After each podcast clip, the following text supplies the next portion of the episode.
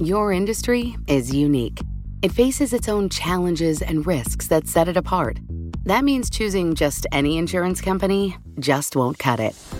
At The Hartford, we take pride in knowing the ins and outs of your industry and help provide solutions that suit how you do business. From liability and property insurance to workers' comp and more.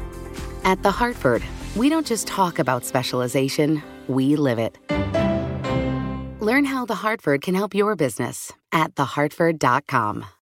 Collaborate for a greener future at the Bloomberg Green Festival, a groundbreaking celebration of the thinkers, doers, and innovators leading the way. From design and culture to technology, science, and entertainment. Hear from inspirational speakers and immerse yourself in climate solutions. July 10th through 13th in Seattle. Title sponsor Amazon. Official airline Alaska Airlines. Get 20% off using promo code Radio20 at BloombergLive.com slash Green Festival. In September of last year, Wells Fargo agreed to pay $185 million to resolve federal claims that employees secretly opened millions of bank and credit card accounts without approval from the customers. That settlement was just the beginning of what looks to be an expensive period of legal turmoil for the bank. Last week, Wells said its legal costs might be as much as $3.3 billion more than what the company had already set aside. To talk more about Wells Fargo's legal woes, we have John Coffee, a professor at Columbia Law School. Jack, thanks for joining us. Always good to have you on the show. Um, let me start with the the fake account scandal. Um, how close is Wells to putting that particular issue behind it? Well, it's increasingly looking like they are less complete, and the story has more to go than we originally imagined. Uh, you know, the conventional wisdom uh, among public relations specialists and lawyers is you want to get the bad news out in one big release and then say we're putting this behind us. It'll never happen again.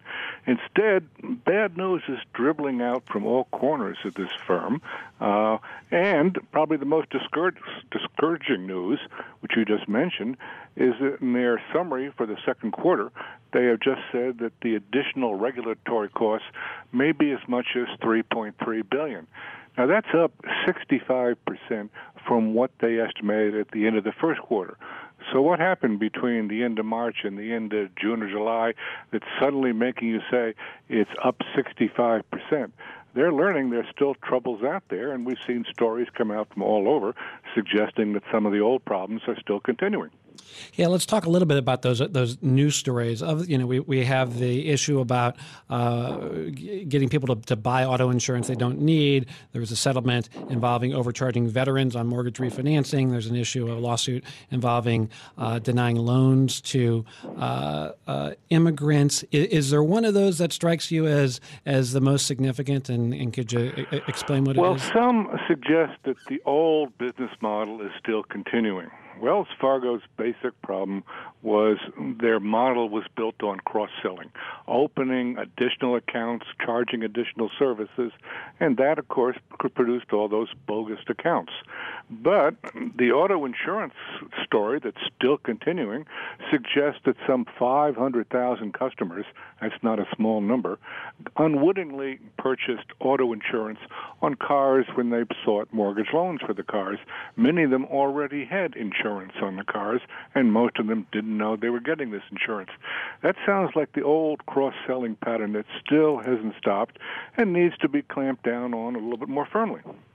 My uh, crack producer David Sucherman just sent me a story saying that uh, there's a new lawsuit on that issue filed by California's insurance regula- regulator uh, involving you know, saying that that uh, Wells Fargo charged company customers for policies they didn't uh, request. It, or, or, should we expect to see more of this sort of stuff? States and well, there's and, a variety of ways that you can sue over this. In some cases, this may affect your credit rating. You'll have a problem there, and you may be responsible for an impaired credit rating for the customer. The veterans loans, you were defrauding the government because the government picked up and uh, uh, guaranteed the loans of these veterans. So you have people going back several steps who have sort of these contingent claims. We have a problem with the immigrants because California law and federal law doesn't allow you to disqualify immigrants from any kind of service. Um, so again, they have possible standing, and a court just refused to dismiss that claim. So I think those three claims are the ones we know about. We do know that they are massively refashioning their hierarchy. There's something like 70 senior managers have been let go this year, people who were had the title of president or vice president of various divisions. So they are trying to change their structure to make it a little bit more flattened, so bad news may get to the top quicker. But there still is an awful lot of information that may be lurking at the lower levels that hasn't percolated up yet. So it, we're in this era where uh, there's an expectation and perhaps a reality that the Trump administration might have a lighter regulatory touch than the Obama administration did. Would you anticipate that will help Wells navigate through all these issues? Expect that they'd have a lot less concern about the SEC imposing heavy penalties on them. The SEC, in fact, has decreased its penalty levels over the first six months of this year by a very substantial margin. But um, there is the private legal system, and the veterans sued in federal court.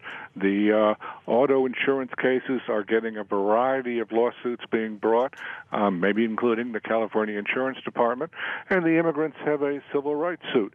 So I think the private litigation can still continue, and something caused them to raise by 65% their projection of worst case scenario. Uh, costs for regulatory compliance is going up to an additional 3.3 billion.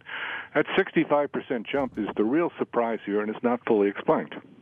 Jack, only about 30 seconds, but I wanted to ask you because Laura, Laura Keller, Bloomberg News banking reporter, just, just said, told us a moment ago that of that $3.3 billion, the biggest chunk may actually be coming not from the consumer side, but from uh, mortgage related uh, I- issues. Um, are, are, we talking about the wrong things here? Is there, is there a much bigger threat to Wells Fargo? No, I think from... mortgage related issues can involve the same practice of hidden fees.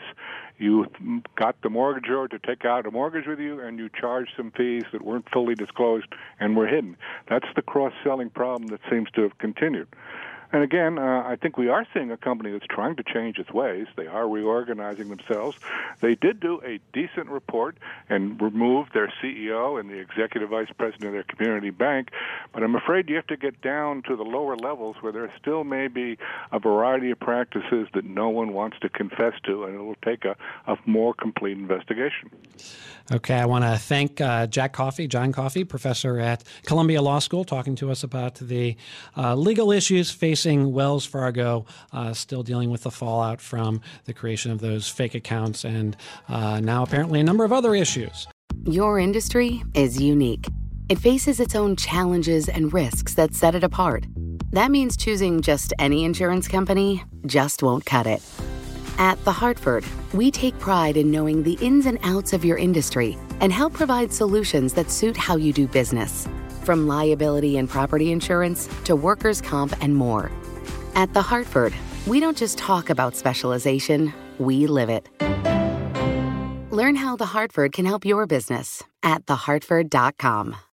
Collaborate for a greener future at the Bloomberg Green Festival, a groundbreaking celebration of the thinkers, doers, and innovators leading the way. From design and culture to technology, science, and entertainment. Hear from inspirational speakers and immerse yourself in climate solutions. July 10th through 13th in Seattle. Title sponsor Amazon, official airline Alaska Airlines. Get 20% off using promo code radio20 at bloomberglive.com slash green festival.